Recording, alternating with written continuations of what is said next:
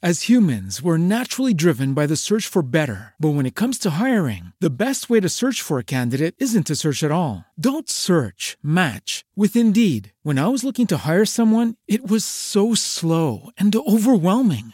I wish I had used Indeed. If you need to hire, you need Indeed. Indeed is your matching and hiring platform, with over three hundred fifty million global monthly visitors according to Indeed data, and a matching engine that helps you find quality candidates fast. Ditch the busy work. Use Indeed for scheduling, screening, and messaging so you can connect with candidates faster. And Indeed doesn't just help you hire faster. ninety-three percent of employers agree Indeed delivers the highest quality matches compared to other job sites, according to a recent Indeed survey. And listeners of this show will get a seventy-five dollars sponsored job credit to get your jobs more visibility at Indeed.com slash podcast. That's Indeed.com slash podcast. Terms and conditions apply.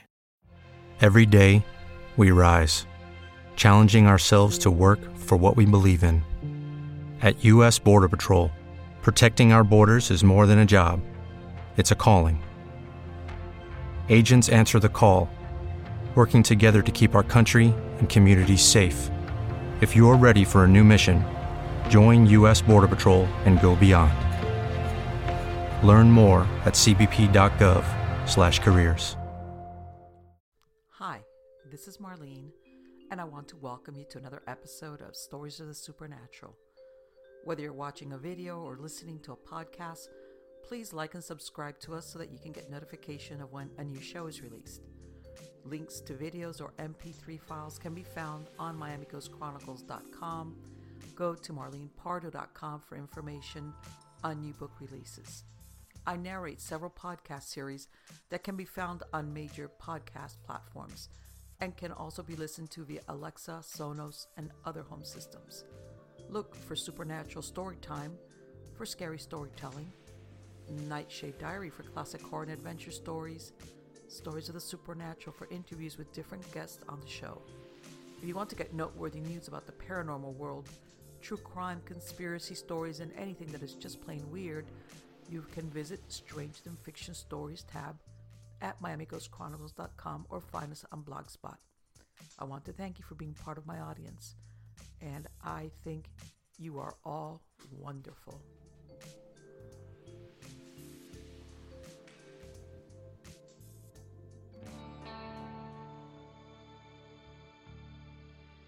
Hi everybody, this is Marlene. For the next few seconds, you're going to hear some nice music, and for my podcast listeners, this is just me showing off pictures of my chickens. So give it a few more seconds and I will be introducing our guest for tonight. Thanks for hanging in there.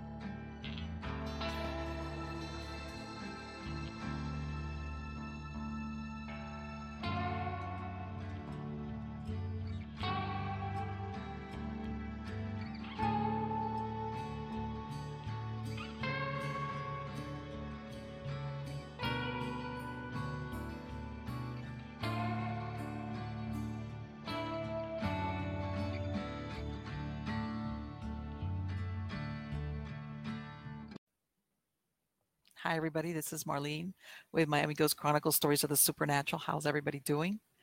Good, I hope. I'm doing good. Everything is well. Um, we are, of course, uh, everybody asks me, why, why don't you comment anymore about Florida weather? And it's like, well, this is, uh, it's hot. What can I say? Even though I'm not in South Florida anymore, it's still a, a, it's hot, and we they still have the traditional Florida um, afternoon showers, um, things of that nature, but it cools down a lot more at night. And I'm gonna Uh, you're going to see the, the the people that actually get to see the video versus the podcast. You're going to see um, I've uploaded some pictures, as promised, of the chicks. And you're going to see they're a little bit feathered out. They are. But uh, that's the best I could do. And you're also going to see a picture of the uh, the mom I use, my little my little Polish hen, Zsa Zsa. Like I said, she's about eight years old. So you'll see a picture of her, too. It was like it, that was the best I could do. I, could, I didn't even have time to shoot the video. But uh, yeah, because everybody's wanted to see those chicks. So like I said, this, remember, this was the chicks. These were the eggs that I rescued from under the shed from that little bantam that got killed. And I guesstimated she had been on those eggs for about two weeks. So I knew maybe like with another week. And of the eight eggs that I got out from under the shed, I got six to hatch. And these are my six chicks. So this goes to show you, for anybody that's um, that's doing anything with chickens, you know, even if you've got a hen that either gets killed or for some reason, because they do do that, leaves the, the nest. If you've got any type of uh, broody hens that, uh, let me tell you something, they'll take them over. And this is exactly what she did. As a matter of fact, those eggs, I put them under like three broody hens that I have, like three girls that everybody just hangs out together. And I just stuck the eggs under there. And once I hatched one chick, I took them out. And I put him with Zsa Zsa because I know for a fact that she's a really good mom. And, um, and yeah, and there you go. So for those guys, sorry, podcast listeners, but for my video viewers, that's, that's the, the promised uh, pick of the chicks. And, and I know some people have asked me, I'll do more videos of the, of all the chickens running around, and I'll get around to that. But anyway, and now let me get to, um, a little bit of information about a sponsor for our show, and this is called Freethinker Projects. And what they do is they have uh, either, this is especially geared towards those people, RVers or nomad lifestyle. Uh, if you need to get a permanent address in the state of Florida, they can help you with that. They have mail forwarding and virtual mailboxes. Uh, they also have notary services and also mobile notary services. So even if you're in another state, they can get things notarized for you online. Also, if you uh, need, again, if you need to establish a corporation in the state of Florida, they can act as your registered agent, which is what the state, most states require, is that you have a physical address in that state that you're incorporating. Now, as far as the mail receiving, the forwarding services, and again, this is for a lot of people that I know that they spend uh, most of their times having a, the good life, you know, uh, going around to different parts of the country. Uh, basically, what it does is scanning of envelopes, email notifications, forwarding or shredding of the mail, whatever you want. Uh, and they can forward your mail and or packages on a schedule you choose. Okay, so, and of course, they, they get rid of your, you know, junk mail or anything that you don't want. And then you just tell them, where do you want this mail and or packages sent? And there you go. And of course, if you, for any, any reason, you need to have a permanent address in Florida because you want to keep your residency here in Florida, of course, they have, uh, you uh, you need a physical address. You can't use a P O box or one of these um, mail service places. It's got to be an actual physical address in the state of Florida. So that's where they come into the rescue. So go to free thinker projects dot com. They have links there for information and also their prices. As far as the ma- virtual mailbox services, that starts with as little as nine dollars and ninety-nine cents a month. You cannot beat that with a stick. But let's get on to the really good part. And this is about who I have as a guest for today. This lady, this is the first time she's been here on Stories of the Supernatural. Let me tell you a little bit about her. Her name is June Lundgren. She's a paranormal consultant specializing in negative entities for paranormal groups. She is a psychic medium, animal communicator, healer, demon seer, international author, and a nurse. She comes from a long line of psychic women. Mentored by her maternal grandmother, June learned at an early age how to use her gifts of mediumship and looked into the future to help others. She uses her ability to see, hear, communicate, and with negative entities and remove them. And as a psychic medium, she communicates with those who have died and angels to find answers for the living. Her ability surfaced as a child, and you know we're going to ask her about that. Under the tutelage of her grandmother, she learned and honed her other gifts, which included communicating with animals, hands-on healing, And in two thousand nine, she wrote her first published book to let people know that God does hear our prayers, but what we want is not necessarily what we need. Oh, God, that is so true. The result was her first book, A Medium's Guide to the Paranormal. Since then, she has written five other paranormal-based books, as well as two children books. Um, now, uh, just so she, this is as a reference, a demon seer, all right? This is a person who can see, hear, communicate, and remove negative entities. Um, and we'll, again, we're going to ask June a lot more about that. Now, she lives on a small farm in Oregon. She's a nurse and a full-time at medical clinics. And, of course, she writes her books. She's the co-founder of Ghost and Girls Paranormal, an all-female group that specializes in negative entities identification and removal. And she's also an occult specialist for Northwest Paranormal Investigative Team. Towards the end of the podcast and also the video, we're going to go ahead and give out all her contact information and her website. And of course, it's going to be in the credits of the show. So help me to welcome today, June. How are you doing? I'm doing great. Fantastic. Okay. As everybody could hear, you have a, a family background. I do. Yeah. Psychic, uh, mediumship. And you, l- luckily you also had a grandmother that mentored you. Is that what it's, that's what it sounds like? Yeah, my I was uh, dropped off on my uh, grandmother at a couple of weeks of age. And, oh, okay, okay.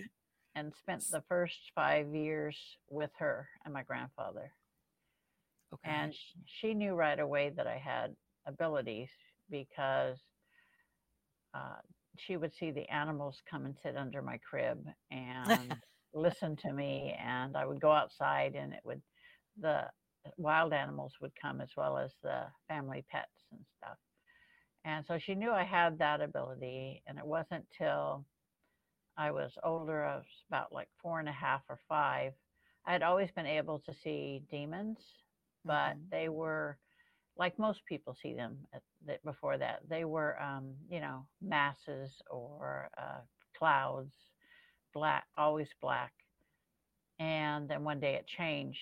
It was, I could see them and they were different. They were um, scary. You know, I'm four and okay. a half, five years old. They were scary. And Michael, the archangel who'd been with me since birth, said, you know, don't worry about it. What you're seeing is how we see them. You're seeing demons in their true form through angelic eyes. You know, you're a kid, you don't know what that means in the way that, you know, that you're different. And he said, don't worry about it. I want you to learn from them. I want you to watch them, to see how they work, to see what they do. Because they won't be able to see you because I'll make sure of that. And he said, listen to them. He says, you need to understand how they work. You'll need it later when you get older. And so, you know, you're a kid. So you're like, oh, okay, this is a game. We'll do it. Okay. And, uh, So up until I was around eighteen, nineteen years old, I'd always been able to see them, understand them, because they speak in the old language, the Aramaic language. My brain seems to be hardwired to interpret it. But um, I actually had my first experience with one of them where they actually saw me when I was about nineteen. I was in the military. I was up at Air Base in Spokane. And uh, I got a call. I was working in E R. Got a call from uh, one of the tech sergeants saying one of their people were missing, and they were going to open up his uh, his uh, room in the barracks to find out what happened. And I think they were afraid that they'd find him dead, so sure. yeah. they wanted they wanted us there. So I took one of the other techs with me, and we opened up the door, and he was kind of curled up in a ball over against a wall, and he wasn't moving, but to the left I could see the demon. It was like waiting, watching. Oh, so you could see this. Wow. Yeah, it was sitting there waiting and watching, like waiting for him to die. And I told the guy that was with me, I said, let's get him out of here. Let's get him back to the to the E R. So we took him back and uh got him set up, and I went in to start an I V, and here's the same demon, and it was leaning over him, trying to take his life force. And I got really mad and I said, no, this one's not yours. This one belongs to, to the light. And whatever it saw in my face, it like must have scared it because it like gone, it didn't come back. And uh, he was discharged from the hospital because of that. He, somebody had put angel dust in his soda. He's a. Well, I was about a, to ask you, I mean, yeah. What happened that caused it, him to do that? Yeah, he was a chaplain's assistant. Oh. He wouldn't hurt a fly. You know, he would walk around it rather than hurt it. And some idiot put uh, angel dust in there, and he just kind of went crazy. Let me ask you something, June. Do you think it's possible that whoever did that was under either with some type of attachment or influence from a demon to do that? It could, it could be possible. They, they really like it when they can do harm to somebody who's, you know, mm-hmm. in the, in the service of God. So that, right. That's that, why I asked that. Yeah, that's entirely possible. But he had told me, I went to visit him before he was discharged from the hospital. And I, he says, I had this dream. He said, it was really vivid. He said, there was a devil trying to take my soul. Wow. And an angel came and stopped him. He says, it was really strange. I said, don't worry about it. You're okay. That's the main thing. And at that time, I didn't know what resided inside of me. It was only in nineteen eighty-eight when I was killed in a motorcycle accident. Oh, my God. That I fully understood, because I went to the other side and Michael's there. My grandparents are there. And, and Michael's like, you're here because you need to understand who and what you are. And I said, yeah, I'm just me. He says, no, you're stuck in your physical consciousness. He says, and he touched my forehead. And I relived all of these physical world lives, and like it would probably be about a, a second here. Mm-hmm. I mean, it probably, you know, it'd probably be hours here, but over there it was a second. And he says, this is who you truly are. He says, look at yourself. And I was like, I looked like him. I was like seven, seven feet tall. I had wings, twelve foot wingspan. My hair was dark, reddish brown, and I had blue green eyes. And he says, this is who you truly are. He says, your soul, you have the soul of Ariel, the archangel. I had never even heard of Ariel. He says, your job is a demon slayer. It's always been that way. He said, you need to understand and start doing your job now. And he said, don't worry about it. You know, you'll understand. And he says, you have to go back now. And my grandparents, before I left, said, you're, you're going to have a, you're going to have a son. Within a year, you'll have a son. Oh, and uh, yeah, I had just dated, started dating my soon to be husband at that time. And so I went back, and it was like eighty-eight, you know, so it's the advent of the, of the internet. So mm-hmm. I'm, so I'm looking Ariel up, and I couldn't find much on her other than the fact that her name means Lion of God. And she's one of the five that guard the throne of God. But Michael says, you need to, you need to understand who she is. You need to understand what she does. So he did what he called the merge, where he merged my consciousness, physical consciousness, with her consciousness, so that I can hear and see and feel what she feels and hears and sees. And I can hear her thoughts, and she can hear mine, of course. But it really helped a lot, because mm-hmm. I learned all about her and her dislikes and likes. I learned about what got her into this pickle. She's, she's, uh, she, it was at eleven ninety-eight A D. Michael showed me the, like, it was like a video, eleven ninety-eight A D. And a woman had asked God for help. She was, okay. you know, a, a demon was possessing her. And so God sent Ariel down to take care of the demon. So she gets there, and she basically tells the woman, why are you whining about it? You are the one who summoned the demon, and now you want, and now you want help.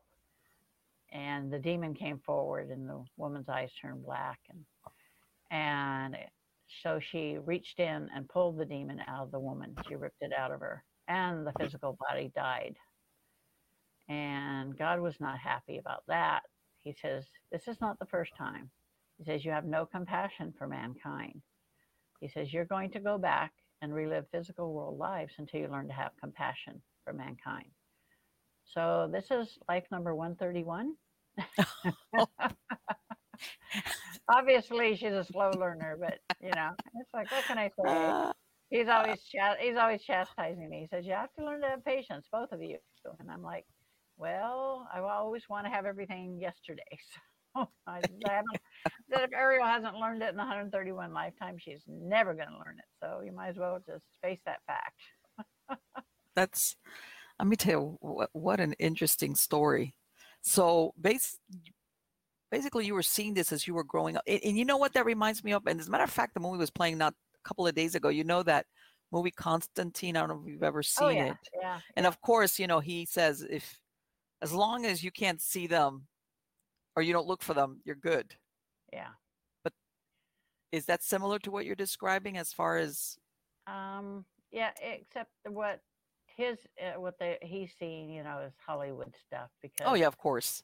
You know, it if you, there's only a couple people that have seen what I see because I've helped them to see.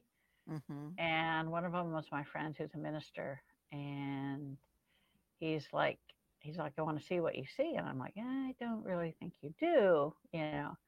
And he's no, he says, I need to. And I'm like, okay. Obviously, he says, I couldn't look at them. He says, I couldn't look in their face.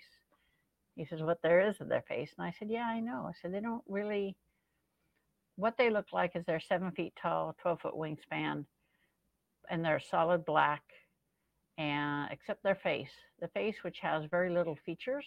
The mm-hmm. eyes are the eyes are the prominent ones. Um, the old demons have yellow, goldish eyes, and the lesser demons, younger ones, have red eyes, and so do the minions. But um, if you were to look them in the face, you would see every atrocity, every evil, that even more than you can imagine. Which most, would, I imagine most humans would, that would be beyond, you know, reason to lose your sanity kind of thing. Yeah, Zak Bagans thought so. I told him, I said, you know what? If you want to know, you can hold my hand and you can see what I see. Because he kept bugging me about it. And so I let him see, and it's like kind of freaked him out. You know, I said, I said, he, he had ran after he saw the demon. Mm-hmm. He ran out of the hotel and got into a car and got out of there. And he phoned Billy Tully, who was my camera guy. And he says, right. dude, he says, dude, you got to come back here and let her take that away from you. He says, you're going to see what she sees. You're going to hear what she hears. Because he was telling him he was hearing all kinds of things and seeing things. So he finally came back, and I took it away from him. I would have taken it away anyway from a distance. But it was like, rem- remember, you asked for it. Yeah, it's like, hello. I, I told him, I said, you don't understand. I see this every day. I said, I see this twenty-four seven since I was a kid. I said, I'm used to it. I said, you're not. Right. Because he, t- he had told me, oh, I've dealt with demons. I'm thinking to myself, yeah, only in a passing way. You haven't mm-hmm. actually seen them, really seen them. And that's when he insisted on seeing what I see. I'm like, yeah, okay. Let me ask something, June. Do you, do you think that demons need humans to interact on in this level, in this dimension, or can they do or cause things without any uh, assistance from a human being? Oh yeah, they don't need humans. It's just they don't, huh? No, they don't need humans to do what they can do. It just makes it more fun if they can terrorize and make somebody's life miserable. Then they get they get their jollies off of that. Okay. You know, because they can do plenty of damage on their own. But, yeah, I'm not. I'm not even going to go there with that one. Okay. So let he, let me ask you, because it must be. I want to say, you know, that that saying, ignorance is bliss. Like you said, mm-hmm. the majority of people don't see that, because it yeah. makes you think how many people would be able to function on a day-to-day basis if they were seeing this. How do you stop from being paralyzed? As far as, hey, I I, I got to live my a normal life. Uh, it's, you know, it's when, when I first died and went and came back, and And I told, you know, it took me a bit to get situated, to get my brain wrapped around it. And and Michael says, you have to understand how this works. And I'm like, okay. I said, but you know, these guys can kill you, right? And he's like, don't worry about it. He says, Ariel takes care of the body. And I'm like, okay. And then I get a call from my sister-in-law, and she says, listen, there's something going on with your brother. His eyes are turning black. He's growling. He's giving me the creeps. She says, I'm thinking, oh, really? Okay, possession. And uh, so I told her, I said, I'll come down, because they live about, you know, thirty miles away from where I live. And I said, I'll come down, and you let me know when he comes home. Just ring my phone, and I'll deal with it. So I, my phone rang. I told her just ring it once and hang up, and I'll know who it is. So uh, Michael says, I want you to, you know, pull up outside the house and get out of the car. So I did that. And he's like, I want you to call the demon to you. And I'm thinking to myself, are you out of your mind? And of course he hears it. And he's like, no, I'm not out of my mind. Just do it. You'll see. I said, you got my back, right? And he's like, yeah, of course. So both Michael and Gabe are there watching. They're cloaked. And I told the demon to come forth. And it comes through the wall of the house out towards me. Couldn't have been any more than five feet away from me when my consciousness went to the back and okay. Ariel, Ariel came forward. And she told it, stupid demon, don't you know who I am? And the demon was, a demon like once she came forward, it was afraid. She grabbed it by the throat and said, I know you. And then she ran, she created a white light sword and ran it through the demon. And its particles were spread among the stars. It ceased to exist. And then she went back where she belongs, into the back of my mind. And Gabe and, and uh, Michael are over there laughing. And I'm like, what's so funny? I said, you used me as bait. They said, you had to understand that she would always come forward. She would always be the one to protect and to deal with these things. You're just the vessel. You're just the vessel. And I'm like, thanks. I'm the shell. Okay, I get it. And you guys are just using me. I know. I was laughing. That was my first. That was my first actual removal. What happened with yeah. your brother? He didn't even know what happened, you know. It, really? It was oblivious to it. But my sister-in-law's like, oh, he's so much better, you know. That's interesting. Yeah, and I'm like, a lot of times they are unaware of it, you know. It's like they don't see it. They don't feel it. Mm-hmm. And uh, I never said anything to him. She never said anything to him either after that. But she noticed the difference, though. Oh, yeah, she knows. Her, her aunt was Sybil Leek. She oh, was, you're uh, kidding me. No. Wow. Yeah. So she Hans had Holzer's some, favorite psychic medium. Yep. She, yep. She had some abilities herself. And that's why she called me. She's like, uh, this is beyond me. As humans, we're naturally driven by the search for better. But when it comes to hiring, the best way to search for a candidate isn't to search at all. Don't search, match with Indeed. When I was looking to hire someone, it was so slow and overwhelming. I wish I had used Indeed. If you need to hire, you need Indeed. Indeed is your matching and hiring platform, with over three hundred fifty million global monthly visitors according to Indeed data, and a matching engine that helps you find quality candidates fast. Ditch the busy work. Use Indeed for scheduling, screening, and messaging so you can connect with candidates faster. And Indeed doesn't just help you hire faster. ninety-three percent of employers agree Indeed delivers the highest quality matches compared to other job sites, according to a recent Indeed survey. And listeners of this show will get a seventy-five dollars sponsored job credit to get your jobs more visibility at Indeed.com slash podcast. That's Indeed.com slash podcast. Terms and conditions apply. What if you could have a career where the opportunities are as vast as our nation, where it's not about mission statements, but a shared mission? At U S Customs and Border Protection, we go beyond to protect more than borders. From ship to shore, air to ground, cities to local communities, C B P agents and officers are keeping people safe. Join U S Customs and Border Protection and go beyond for something far greater than yourself. Learn more at cbp.gov slash careers. This is not a regular old dead person. This is like yeah. in the non-human category. Right. Yeah. She's like, this is not my thing. Yeah. You know, you need to yeah. help. You know, I'm like, okay, yeah, that's fine. You know, but like I said, ever since then, it's like, I'm not afraid of them. I don't fear them. I don't, mostly they're annoying. Mm-hmm. The old, the old ones are more of a pain in the butt than the others, but you rarely see the old ones here unless, you know, unless Lucifer asks them to do a job for him, you know, or okay. have an assignment, because we're just not worth their time and effort. You know, we're not worth it. The the ones you find in the physical world most of the time are the uh, lesser demons. I kind of liken them to, you know, hormonal teenagers. You know, they're always causing problems, running rampant, you know. Uh, they love they love chaos. They love to create chaos and pain. You know, that's right. what they do. And everything do. that comes with that. Yeah. And the minions, you know, you'll find those, you know, the little creepy crawly dudes, or the or the shadow people, you know, or the uh, harpies. You know, you get a lot mm-hmm. of them running around. But mostly it's the lesser demons that are causing the problem, of course. Do you think that, how can I say it? Do you, do the people that get in trouble with these demons, is it the people that invoke them or dabble in what they shouldn't? Or is it being at the wrong place at the wrong time? Or because you are a good person, that maybe you get a bullseye right. on you. Yeah. And it's, I would say about twenty percent are ones that are dabbling or have invoked them mm-hmm. or trying to summon them. Okay.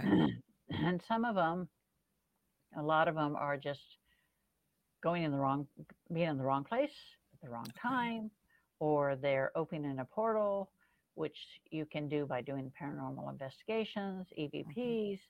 Uh, you know, scrying, uh, doing readings, uh, anything that has to do with spirit communication. It opens a doorway, and then they don't close the door. I tell okay. them, you know, you know, you open the door because you're doing the C V P. I say you don't ask for God's blessing or whatever deity you believe in, and you don't close it once you're through making the contact. I said that's okay. what causes the problem, and then anything can come in. Sure. It's just it's just a doorway, and they're not going to pass it up. They're going to come in. Of course not. Of course yeah. not. What do you say about these people that go on investigations and they do that confrontation, provocation when they're not really yeah. sure what's at the other end? Good. She's I, I laughing. Like, I like those, especially Zach. I told him before, you know, I told him, I said, I'm going to leave. I said, you need to understand, don't provoke. I said, because there are there's a lesser demon here, and there's a lot of creepy crawlies as well.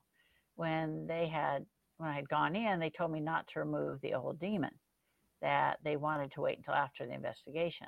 Oh God. And I'm like, yeah, right, sure, whatever. I'm like, okay. And I did I promptly removed it, obviously. they, they could not handle the old demon.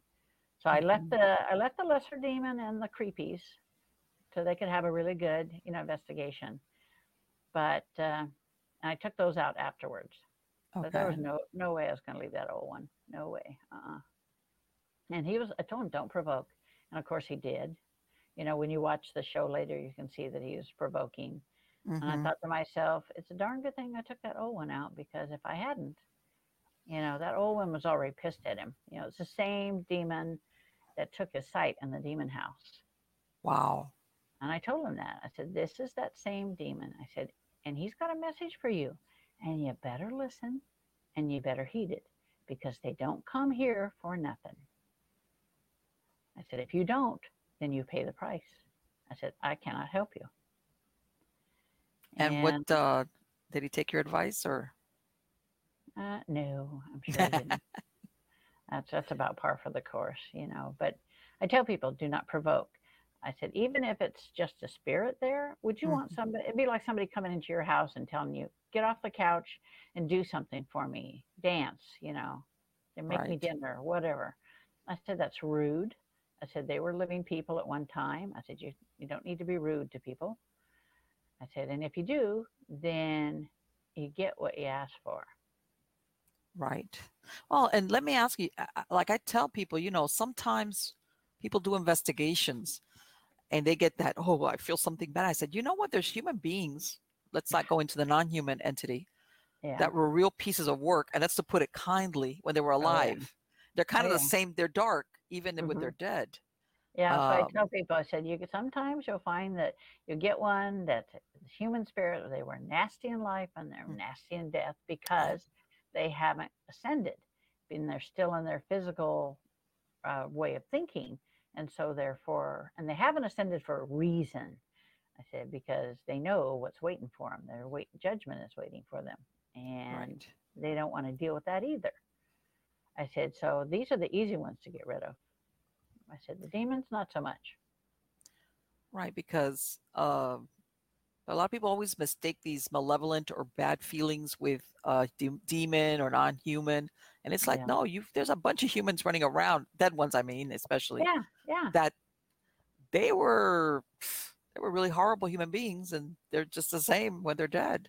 Yeah, I mean, they don't. If they don't ascend, none of that goes away. They continue with their their human thought process, and they don't so, ascend at all. Let me ask you, because I, I think this is, I know that uh, I get a lot of reports of things happening in hospitals. Mm-hmm. When you yeah. were with the nursing, how did that work? Did, you must have seen a lot of stuff in those hospitals. Yeah, I worked hospitals for about um, thirty years.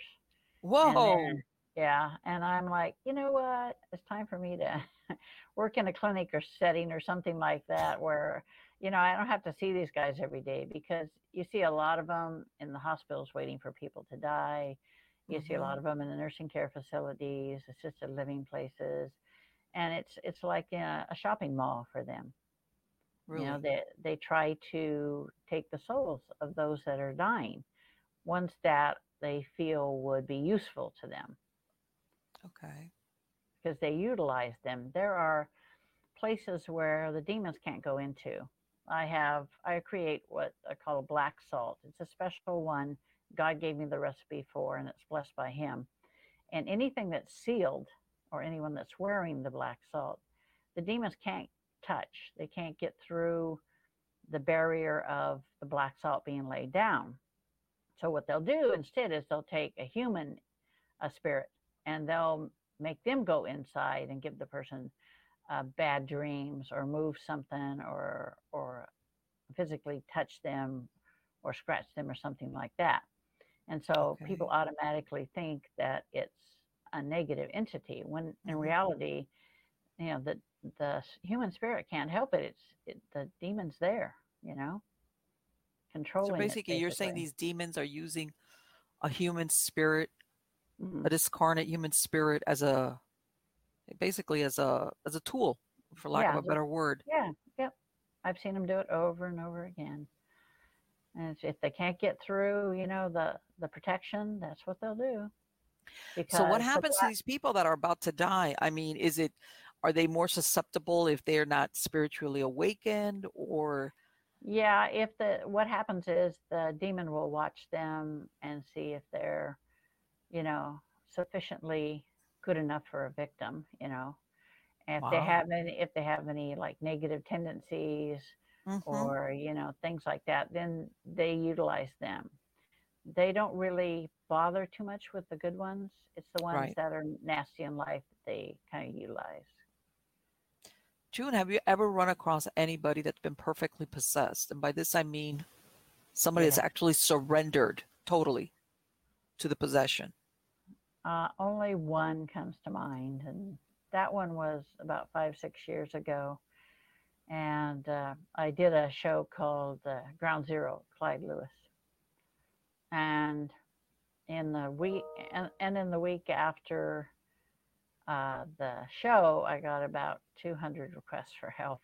Well, I'm sorry, what was the name of that show again? Ground Zero with Clyde Lewis. Okay. And so you got two hundred requests? Yeah, in the first week. It took me like several months to to get everybody taken care of. But one of the major ones was a possession case. And the woman said that she had been possessed for twenty years. And I told her, I said, well, send me a picture so I can see what's there. So she sent me a picture, and I'm like, oh, holy crap. Uh, yeah, there's a lot of you guys hanging out in there. so I had a friend of mine, I have a friend of mine who's an ordained minister. Mm-hmm. And, uh, and my partner in crime for the Ghost and Girls Paranormal. And I told him, I said, you guys want to go along? I said, this is something, this is a case you're not going to see very often. And I said, you've never been in on a possession case. And God told me that my friend uh, Stuart, who's an ordained minister, he God says he fears the dark ones. He says, you need to take him. This will re- this will restore his faith. So I asked him if he, he said, you're always wanting to come. I said, so here's your here's one for you, and bring your bring your all your tools for of your uh, of your uh, clergy. So he came. We go upstairs to her apartment. We knock on the door, and she answers, well, the body is hers, and the demons were in full possession. Their eyes were black, and she was growling, and and she says, go away, B. And I'm like, and she slams the door. My friends are like looking at me like, what just happened? I'm like, ah, ah, don't worry about it. You're going to knock on that door again? Yeah, so I knocked on the door again. It's like, okay. And she was in control for a moment or two. And so we went inside, and usually it doesn't take Ariel more than a minute or two to do a removal, but because there actually were ended up being eleven entities. What? In, in, in possession. Yeah. They're all like sharing the wealth. So um, it took me about two and a half hours to get rid of all of them but one. Mm-hmm. And the last one was hiding out. I can look into their brain and find out why they're there and what they want and how they got there. So I'm like, oh my gosh. I said, you were supposed to do a job for Lucifer and you just didn't bother to do it. I said, ooh, he's looking for you. I said, you're in trouble. And I said, if you want to go home, I said, I can ask Jesus to take you home if that's what you want. And he's like, I can go home? I said, yes. I said, if you truly want to go home, I said, I will ask him to come for you. He's like, I can really go home? I said, yes. And I asked, I said, you know, Ariel was saying, Ariel said, Jesus, come forth.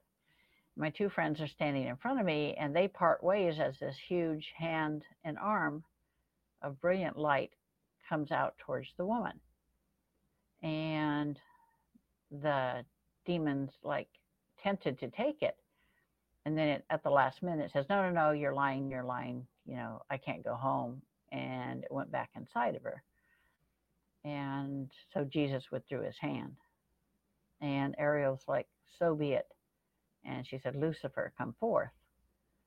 And the Lucifer appeared at the end of the hallway, and he walked down towards where we were, and my friends were like freaking out. And okay. And he told the demon, get out of her and come with me. And the demon refused. And Lucifer looked at me, Ariel, and said, I know you don't want me to harm the female. Says, if I rip the demon out now, she will be harmed.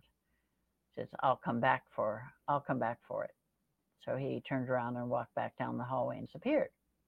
What my friend saw was a black figure in a fedora, double-breasted suit, spats, that type of thing, mm-hmm. you know, but they both said they couldn't look at his face. It would just, it hurt to look at where the face should be. Every day we rise, challenging ourselves to work for what we believe in. At U S Border Patrol, protecting our borders is more than a job. It's a calling. Agents answer the call, working together to keep our country and communities safe. If you're ready for a new mission, join U S Border Patrol and go beyond. Learn more at cbp.gov slash careers. And he's my, my friend, our uh, friend Stuart says, you know, just for a split second, I thought, are you crazy? You're, you're summoning Lucifer. He says, right. only, only for a second. And then I remembered who and what you are. And, and I was okay with it. I'm like, yeah. Even to this day, it was five or six years ago. They still can't wrap their hands or their heads around it. It's still. So what but, happened? But it restored his faith. And uh, about three a.m., we were all in our respective beds, and I heard Lucifer say, "It's done." Everyone heard a voice say, "It's done." I heard Lucifer say it's done. And I called the woman the next day, and she says, it's been twenty years since I felt like this. She says, I feel empty. I said, please, please, please get counseling. I said, you have P T S D from this. I said, get counseling. As far as I know, she she did she did start counseling, so that's good. How did she did how did she get them? I guess how did, and you know ask for it or no what? no she didn't ask for it. She went into a location with a friend that was, shall we say, had a lot of negative uh, activity there. Okay. There are certain places. And it doesn't have to be, you know, like a jail or, or a prison or any place like that. Or an but, asylum or none of that. Yeah, yeah. It doesn't have to be that. In fact, I ran into like five or six of them in a in a warehouse one day. But besides that, uh, but it, that's how the first one started. And once you get one, it's mm-hmm. like you got a free beer sign up. Come on down, free beer. You know, it attracts right. others. So you know, once that's that's why when I do a removal, I have to cleanse them with a white light, because it's the residual energy from being, you know, associated with these things, whether they're attached or in possession, it will attract other negative entities. It's like, oh, our buddy was here. Let's let's come on down here. You know? Let me ask you, don't they ever get jealous that they don't want to share the human? I know this no. is a silly question, but they don't care? No, no they don't care. The only one I know of that really it bothers is shadow people. Shadow people like their own territory. They mm-hmm. do not want other entities in their place, in their what they consider their territory. If you see more than one shadow person in a place, that's unusual, because usually they don't like to share even with their own kind. That's just, but now demons, that's a whole different thing. They travel in packs. They're like dogs. Really? They travel in packs. Yeah. You know, they will carry one to one lesser demon will have maybe two, minimum two to five uh, little creepy crawly dudes that hang around them. It's kind of like a shark with pilot fish. You know, the pilot mm-hmm. fish kind of go around and, and clean the shark and travel with the shark, clean up the leavings. Well, it's like that way with the, the demon and the sh- and the uh, creepy crawly dudes. Everybody like, uh, it's a, yeah, they, they, they benefit from each other's, uh, company, mm-hmm. I guess, if you want to look at it yeah, that way. Yeah, because the, the little creepy crawly dudes will find victims.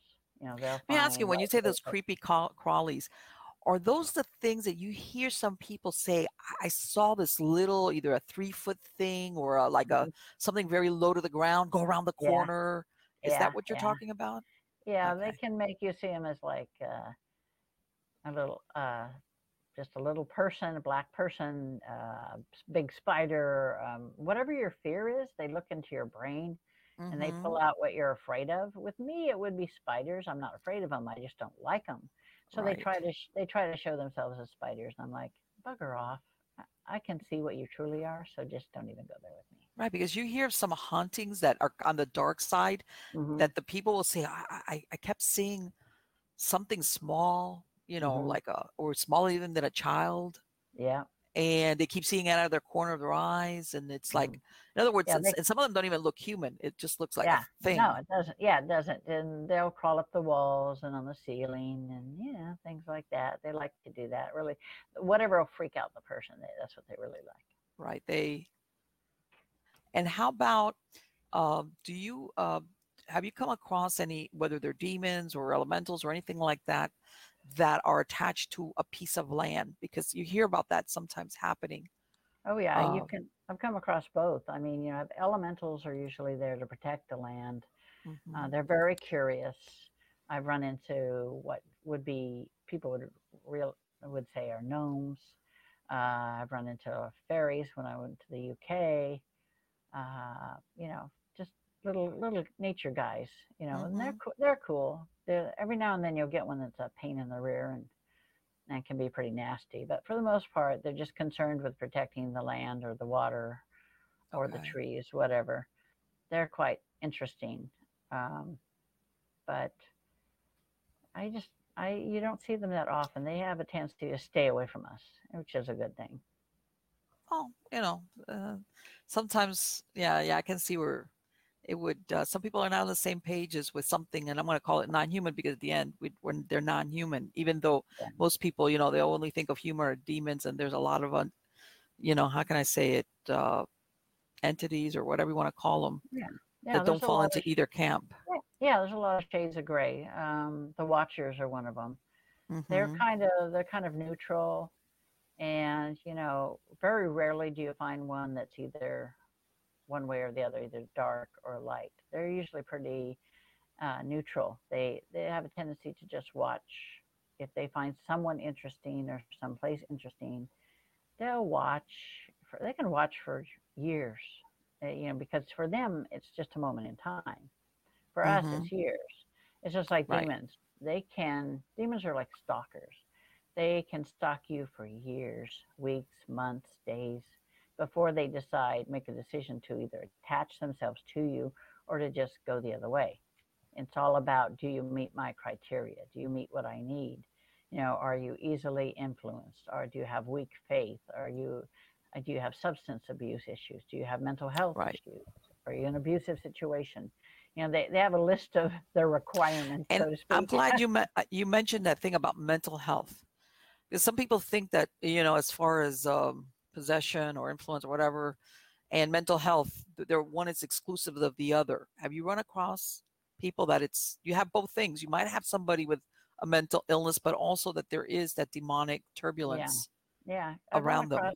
Well, run across quite a few of them because they're an easy target for the negatives. Mm-hmm. And especially if they have abilities, a lot of people with mental health issues have abilities, yes. and they hear they hear the negatives, they hear the good ones, they hear the bad ones, and of course, people say, "Oh, you're hearing voices. Oh, you know, you're mentally ill." Mm-hmm. That's like, right. yeah, yeah, no, I don't think so. But there are ones that have mental illness, and which attracts these things, and they basically start uh, torturing the poor people. Right, right, exactly. And that's my point, that a lot of people don't realize that maybe this person might or might not have, we, you really don't know, but it doesn't mean that that they, they, they're not aware in whatever maybe ability they have mm-hmm. of something from the other side. Oh, yeah. And like yeah, you said, it. you know, when you drop mm-hmm. it in there, do you hear voices? It's like, yeah, but. Yeah, exactly. And what are the voices telling you? people exactly. Well, yeah, that's important. People always ask, you know, what are they telling you? You know. Right, uh, and I understand, yeah. you know, because, and I was doing investigations. I ran across sometimes. I I, I came into contact with clients that I realized that, ah, okay, you. I wonder if you know. I, I'm here as a paranormal investigator, but right. part of me is wanting to tell you that you need to go see professional help. Yep. If you're not already, you know. Yeah, exactly. Um, I think I've run across maybe a handful of them that were true, you know, mental illness where um, there was nothing negative there. What right. was there, what was there was usually something good trying to help them. But they, of course, insist on seeing it as the other way. And mm-hmm. I try to, you know, tell them it's not negative. You know, this is. This is something that's good, something that's trying to help you. I said, yeah. I said, are you are you seeking counseling? Are you in counseling? I said, if you're not, you should probably get some counseling. Let them help you uh, determine, you know, the cause of these voices. And, and uh, so they're trying to get you some help. That's, you have to look at it that way. You can't say, well, you're crazy and that's the way. Oh, no, no, no, no. You know, it's like, no, that's like, the last no, no, thing no, you want to do. I know. It's like, yeah, yeah. But I. I've seen people that do say that. You no, what you want to do is somehow, that. you know, you some people I'm sure they welcome them. that advice, and others will give you the, the look like there's nothing wrong with me. yeah, yeah, I know. It's like, as my son asked me, he's like, "Mom," he says, "Are you the only normal one in your family?" I have, I have, I have three brothers that are bipolar. I'm oh, like, I was gonna say. Yeah, and I said, "Well, if you count seeing dead people normal, then I'm okay. Yeah, I'm good. okay. I'm okay. I'm I'm I'm good." Yeah. Yeah, I'm good. So that's okay. So June, um, when you go out, I mean, let me ask you, how common is it to see, let's say, a demon? I'm not even going to go with a regular old dead person. Is this um, something that you could go days and days without seeing one, and then you go someplace and you see one, or are they just running around everywhere? um, right now with all this pandemic stuff for the last year or so, there's been an increase in demonic activity. I bet, yes. And it's, you know, there there are more and more. I get about twenty to twenty-five, sometimes thirty requests a month for help. Ooh. Yeah, it's, you know, and I work full time as a nurse still, so I have to do it like on my days off and, you know, my weekends off and mm-hmm. days off. But um, it's it's more common for me because they're attracted to the energy which resides within me. They don't know what it is because demons are okay. kind of stu- demons are kind of stupid. They're like a lot of people. They look at the outside. They don't look any deeper. Mm-hmm. So they just know there's energy there and they're attracted. And it's like I tell them, I said, you do not want to piss me off and you do not want to have her out because you will be sorry. And that's the end of it. And they usually have a tendency to turn around and go the other way. Well, and let me ask you, when you, do you do remote? Do uh, can you yeah. do work work remotely with somebody? Oh, yeah. Most of the stuff I do because I can't get to them mm-hmm. is done remotely. All I need is a picture, either of a, either of the location or an individual. And I see, I make the, I know when something's there. Okay. It just, it just when I get a picture, it hones it in for me because then I see, I can connect with the demon and see what it is, how long it's been there, what its goals are, and what attracted it to the individual. To begin with. Yeah. So I've I've removed them as far away as the Netherlands and Australia. You know. What? Just, yeah. The wonders of the internet, huh? Oh yeah. Just send me a picture. No problem. So June, what happens with somebody, and I'm gonna go with the addiction profile, who that they're battling addiction organically, obviously. Mm-hmm. Right. And you work with them and you yeah. you get whoever was causing the problem or aggravating it, how's that? Out. Yeah. Yeah. Once do they, does that person, can that person pick up another one, or does how does that work for somebody that that's a lot of times problems in their body? A lot of times the addiction starts out on their own, mm-hmm. but the demon the demon is attracted because of the addiction issue. Okay, and so they will amplify that. They will ramp it up to where the person's obsessed with the drug or whatever the addiction is, mm-hmm. and you know they. They will. It's a vicious cycle. They'll never get away from it. But, right. but once you once you remove the demon, who's amplifying yes. everything and it basically egging them on, it's okay. easier. It's easier. It's easier for them to get help because then they're like, they'll wake up. It's like. Lucky Land Casino asking people, what's the weirdest place you've gotten lucky? Lucky? In line at the deli, I guess. Aha, in my dentist's office. More than once, actually. Do I have to say? Yes, you do. In the car before my kids' P T A meeting. Really? Yes. Excuse me, what's the weirdest place you've gotten lucky? I never win and tell. Well, there you have it. You can get lucky anywhere, playing at Lucky Land Slots dot com. Play for free right now. Are you feeling lucky? No purchase necessary. Void where prohibited by law. eighteen plus. Terms and conditions apply. See website for details. It is Ryan here, and I have a question for you. What do you do when you win? Like, are you a fist pumper?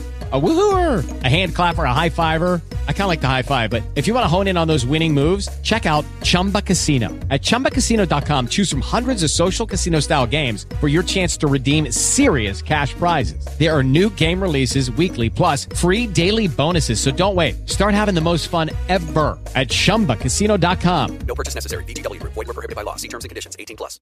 What the heck? You know, my life's in the toilet. You know, I need to do right, because yeah. You hear about these people that have addiction problems. And they really, really want to stop. They really like, mm-hmm. I have like, it's, you know, I'm done with this. And they, somehow or other, they can never get beyond the, uh, go into be sober, in other words. Right, right. And yeah. what you're telling me, that story, it makes it sound like maybe you're, no matter what, you're despite your best intentions. And apart from the addiction thing, you know, I understand right, that. Right. Um, the, the reason why they never get to go further than a certain point is because maybe they have some attachment mm-hmm. that's the influence. Yeah. That influence. And, that's yeah. And that will stop them. It'll, every time they try to think of getting help, this thing will, you know, ramp it up more. And it's the same way with people that are having, you know, negative entity problems and mm-hmm. they try to get a hold of me and they're like, their email doesn't go through. Um, oh my God, I've they, heard of that. They they can't they can't get a hold of me by phone. They can't even get to my website. Um, you know, eventually, yes. eventually, you know, they get a hold of me. And like I had one guy say, you know, I tried two years ago to get a hold of you, and I sent you an email, and I figured you just weren't interested. I'm like, uh, no, I never got your email, because I, I keep mm-hmm. I keep all the emails that I get from the people. Wow. Okay. To help, you know, to help them, to, so I can look back and say, okay, what what happened here? What kind of problems did we have? Mm-hmm. So if they come to me again, then I know what their history is on with this sort of thing. But they try everything, and sometimes they'll shut down their phones. You know, the the number won't go through. You know, all kinds of different things. It's some I've had some even mail me a letter and to my P O box, and I never get it because they're always interfering. You know what? And everybody says I, I call it paranormal sabotage. By the way, yeah, because people think you know people think of the paranormal or whatever that it's only like, you know, if you go to a haunted place. I said, you know what, they can do a bunch of stuff, from electronics to I mean even, you name even it landlines even landlines yes they can uh, fall through the landlines, and some of the stuff you don't even find out till after the fact, like what you just described, where maybe you don't get a piece of mail for yeah. some reason, the, the the mail carrier is it drops into the back of their truck. um yeah. A bunch of different ways where they deep six the connection between yeah. you and that other person. Yeah, people think that and things like that, but they can do. They can utilize landlines to move through. You know, they tra- They can travel to the landlines. They can travel to the cell phones. Um, Jeff Ballinger called me to get me on to um, Ghost Adventures, mm-hmm. and he called and we're talking, and then all of a sudden he hears this growling, and he's like, "What was that?" Yeah. Oh, I said nothing, just a demon. Continue. And he's like, okay. He's like, all right. I said, don't worry about it. It happens all the time. Yeah, move on, it, it, move it, it, it, I, I, I've I've I've experienced it myself. I've had uh, audio and visual stuff go from one second to the other, just, and it's yeah, like I, but, I test all my connections, everything, and it's like, oh yeah. I know where this is coming from. Yeah, they'll come through my car radio, you know, and they'll tell me, you know, you can't, when I'm on my way somewhere, you can't help them, blah, blah, blah. And I'm like, oh, just bite me, will you? Just move on. Get a life. Well, and, and, and, and I know that for a lot of people, that that's really hard to um, to think that they they have that ability. Because they, like you said, a lot of times they, they look at the Hollywood version mm-hmm. that you hear like, oh, it, you know, the It pulls you out of bed by your feet or something dramatic, or, you know. Yeah, well, and, that, uh, that does happen, but that's what they can be much more subtle though than that. Oh yeah, oh yeah. It's, they start out slow. They start out, they have a certain M O that they, you know, a formula they use, and and most of them pretty well stick to their formula. But uh, I have a new book coming out called uh, Demon Seer: The Awakening. Oh, and, okay. And it talks about, it's the first of a four volume set. It mm-hmm. talks about, you know, how the negative entities work in the physical world right now, you know, what, how they work, uh, what, what they do in your, in your everyday lives. It, it, I talk about how they control people of, of great importance and okay. stature. And I also have re- a couple of really good, uh, chapters in there, one on um, protection mm-hmm. and one on where to find out, where to find help and how, and how to help yourself.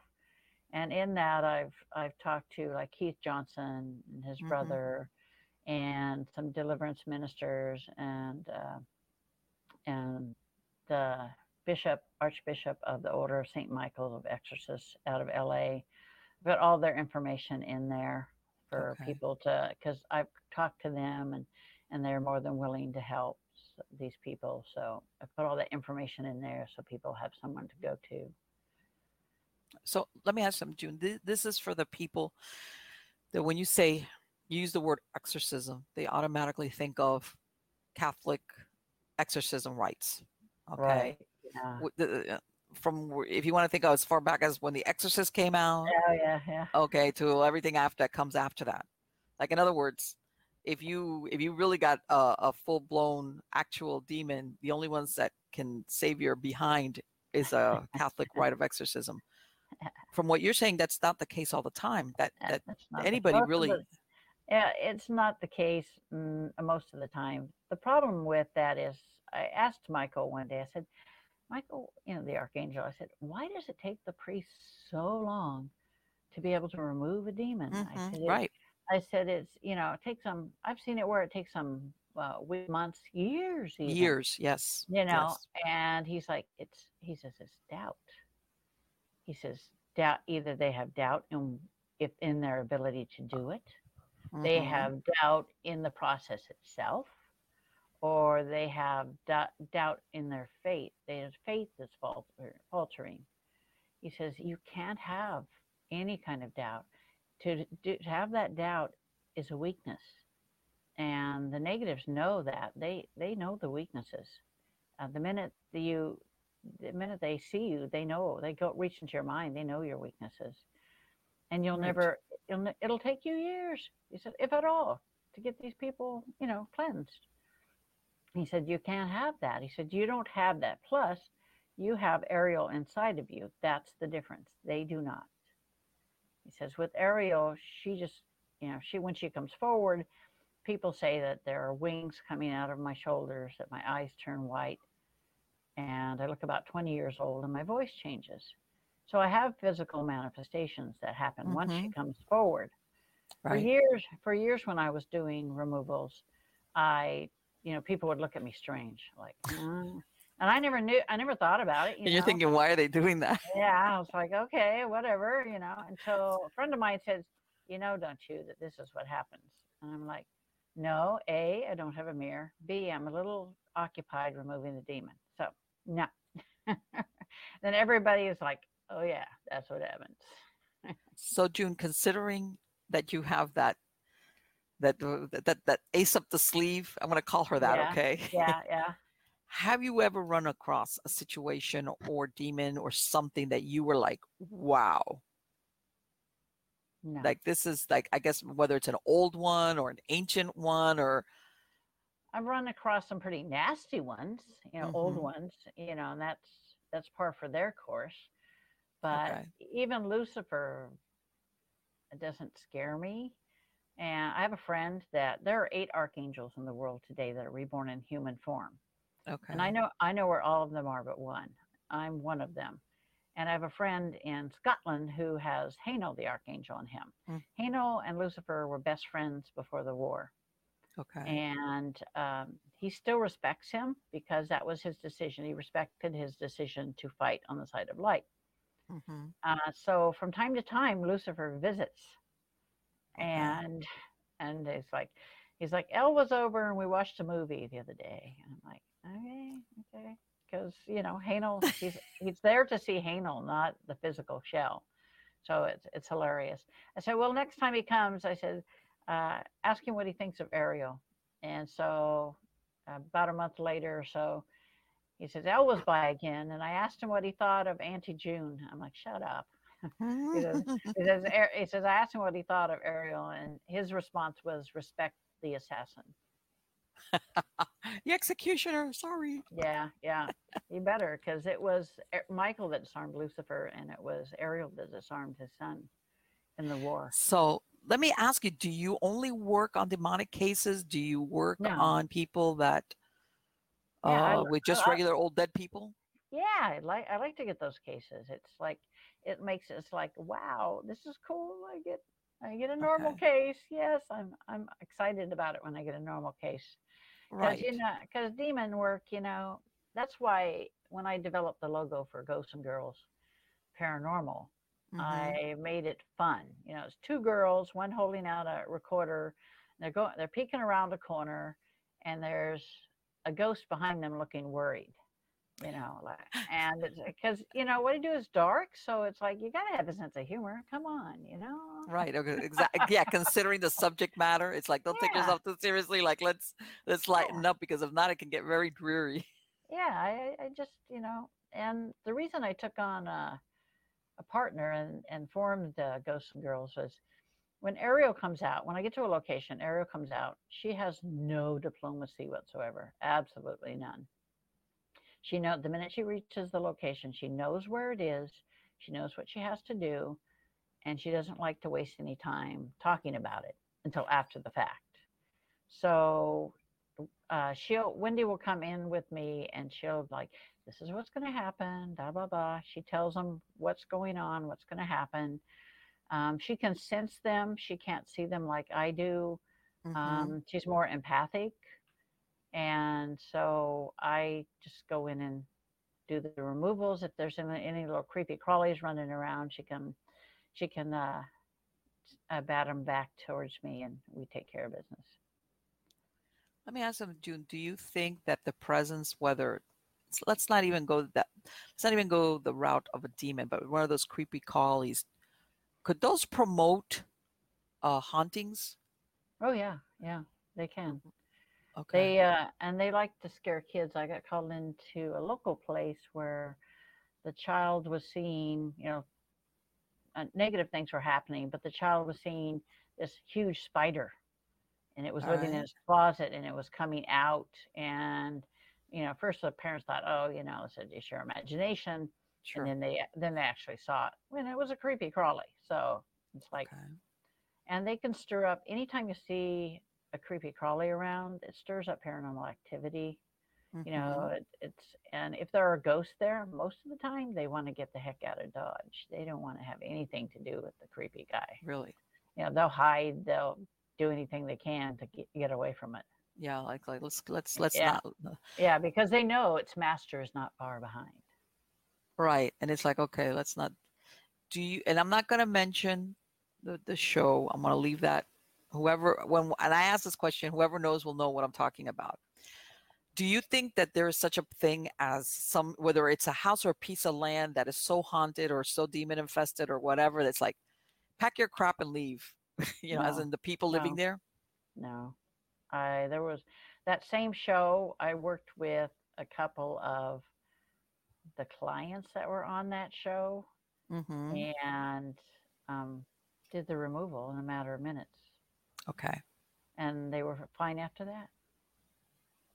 All right. And you know why I'm asking that? Because to me, it seems like, yeah, wow. Yeah. Yeah, I know. It's like, oh, nobody can live here. It's cursed. It's like blah blah blah. Yeah, it's like, like yeah, you know, yeah. Good luck on no. you. You know, hope you, yeah. you know, like hope you find a yeah, yeah. Find yourself, find yourself a chaos magician. Find yourself a shaman. Find yourself this. Find yourself that. It's like right. really, uh, why? It's like yeah. no help. That's what I loved about Paranormal State.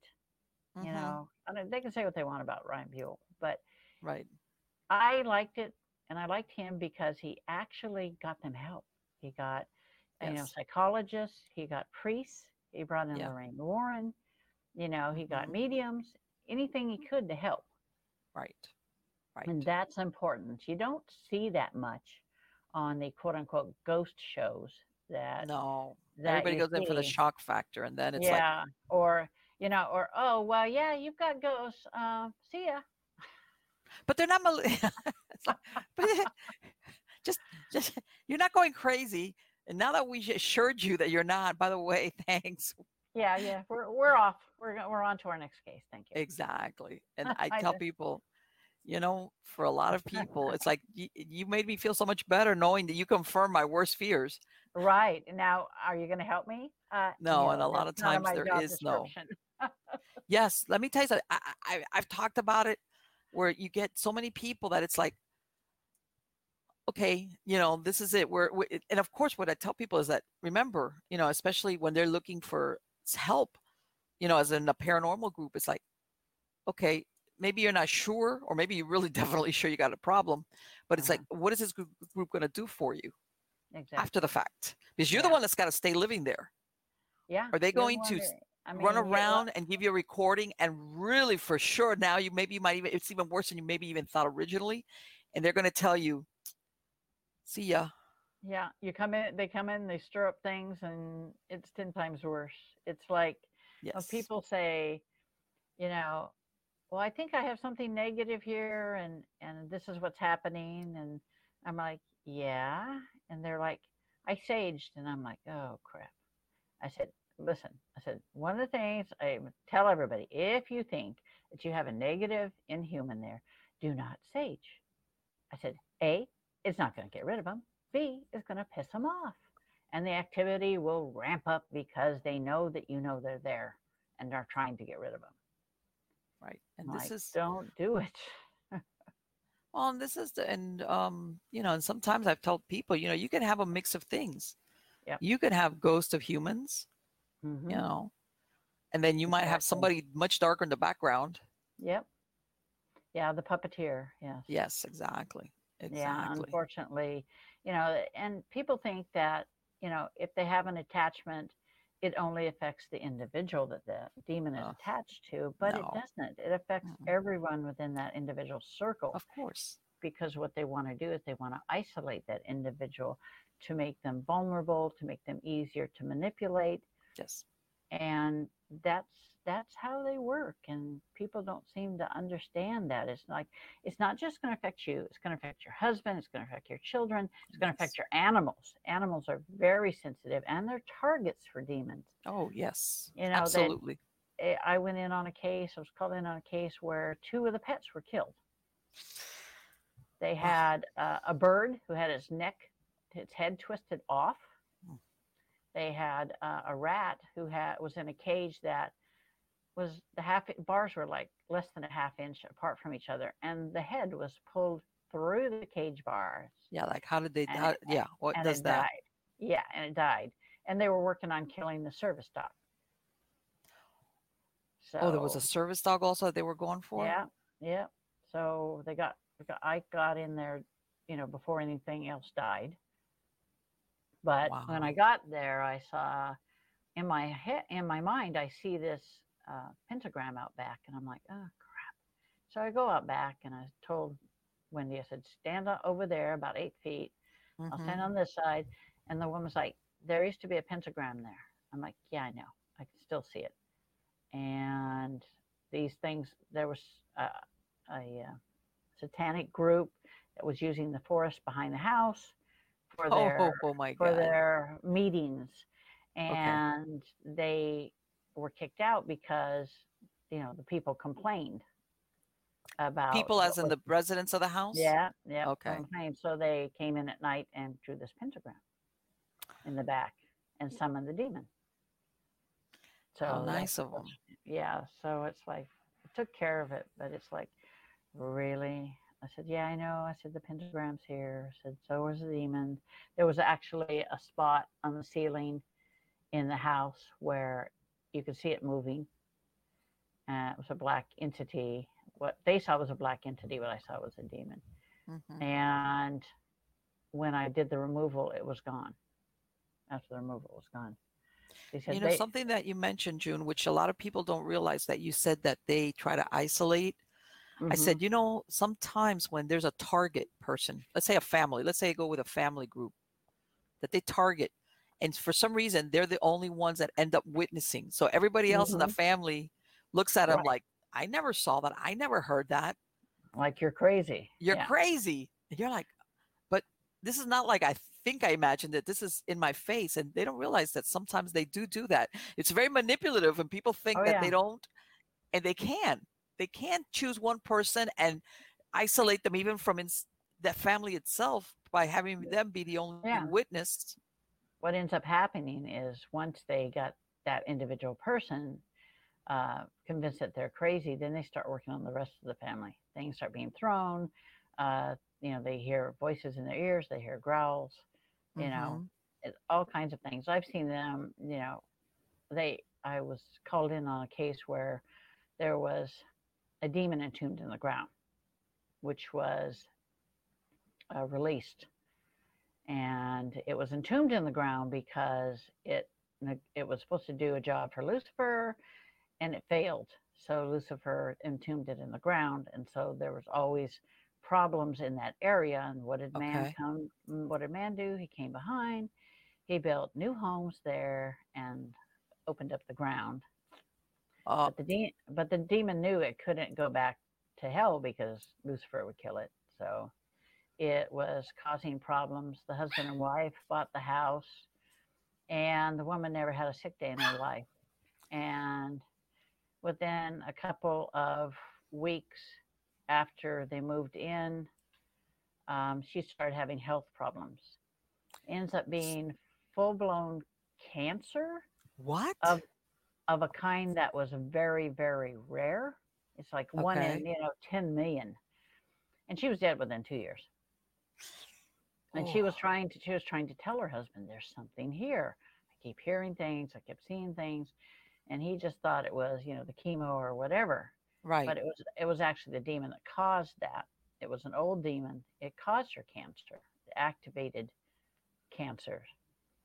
And uh, after she died, you know, he started having things start, more and more stuff started happening. He was pulled out of bed. He was, you know, he was attacked, scratches, biting. You know, it's, this was constant. Nobody wanted to go there, come and visit him because the, the air was real heavy. There was all kinds mm-hmm. of things, negative things happening. And he had he called in a paranormal group, and they told him, oh, just put these crystals in all four corners of your house and everything will be fine. And I'm like, what? And of course, he got up the next, you know, he, they started, put, the demon pulled him out of bed again, started attacking him again in the night. And he found the crystals the next morning. All of them were broken in half. And that, that's when he called them and said, you know, that's I, that didn't working. work. Yeah. They said, well, I know somebody that can help you. And the person that I knew said, you know, I can't deal with this. These are these are demons. He says, I, I can't do it. He says, this, you need to call this guy and get him, get him some help. So I went over and I took my friend, again, the ordained minister and his wife. Mm-hmm. And I said, well, I know where the demon is. I said, it's upstairs. So I said, I need to go upstairs right away.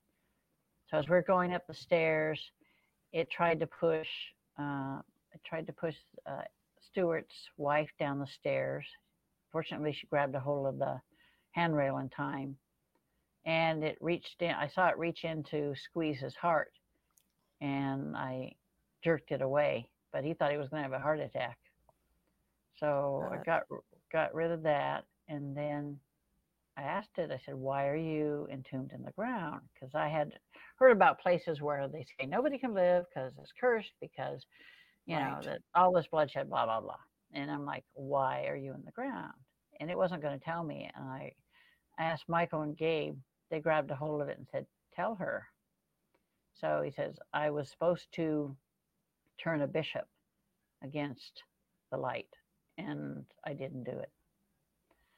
And so Lucifer condemned me to be entombed here.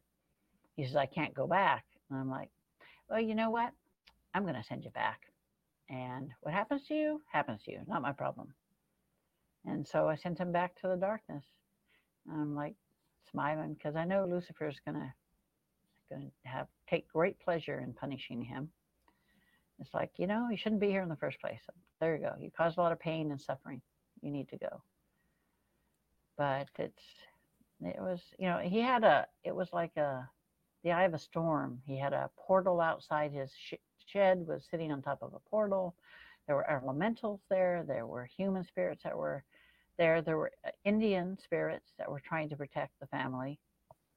And it was just like a hodgepodge of different things. You had a parade going on there. Yeah, yeah. And the Indians are like, we tried to help. We couldn't help. Because wow. we thank them, and they thanked me for helping. And I told uh, the guy that was there, I told him, I said, come feel your, I said, put your hand on this, your tool shed here. And he put his hand on there. I said, you feel the vibration? He says, yeah. He says, it's vibrating. I said, that's a portal. I said, you can feel the vibration from it. It was vibrating so hard that it was like the broken glass that were that was in the shed, because it was an old shed, was was like falling out. Okay. I said, I said, this is a portal. This is what it feels like. And I said, we'll close it because it needs to not be open like this.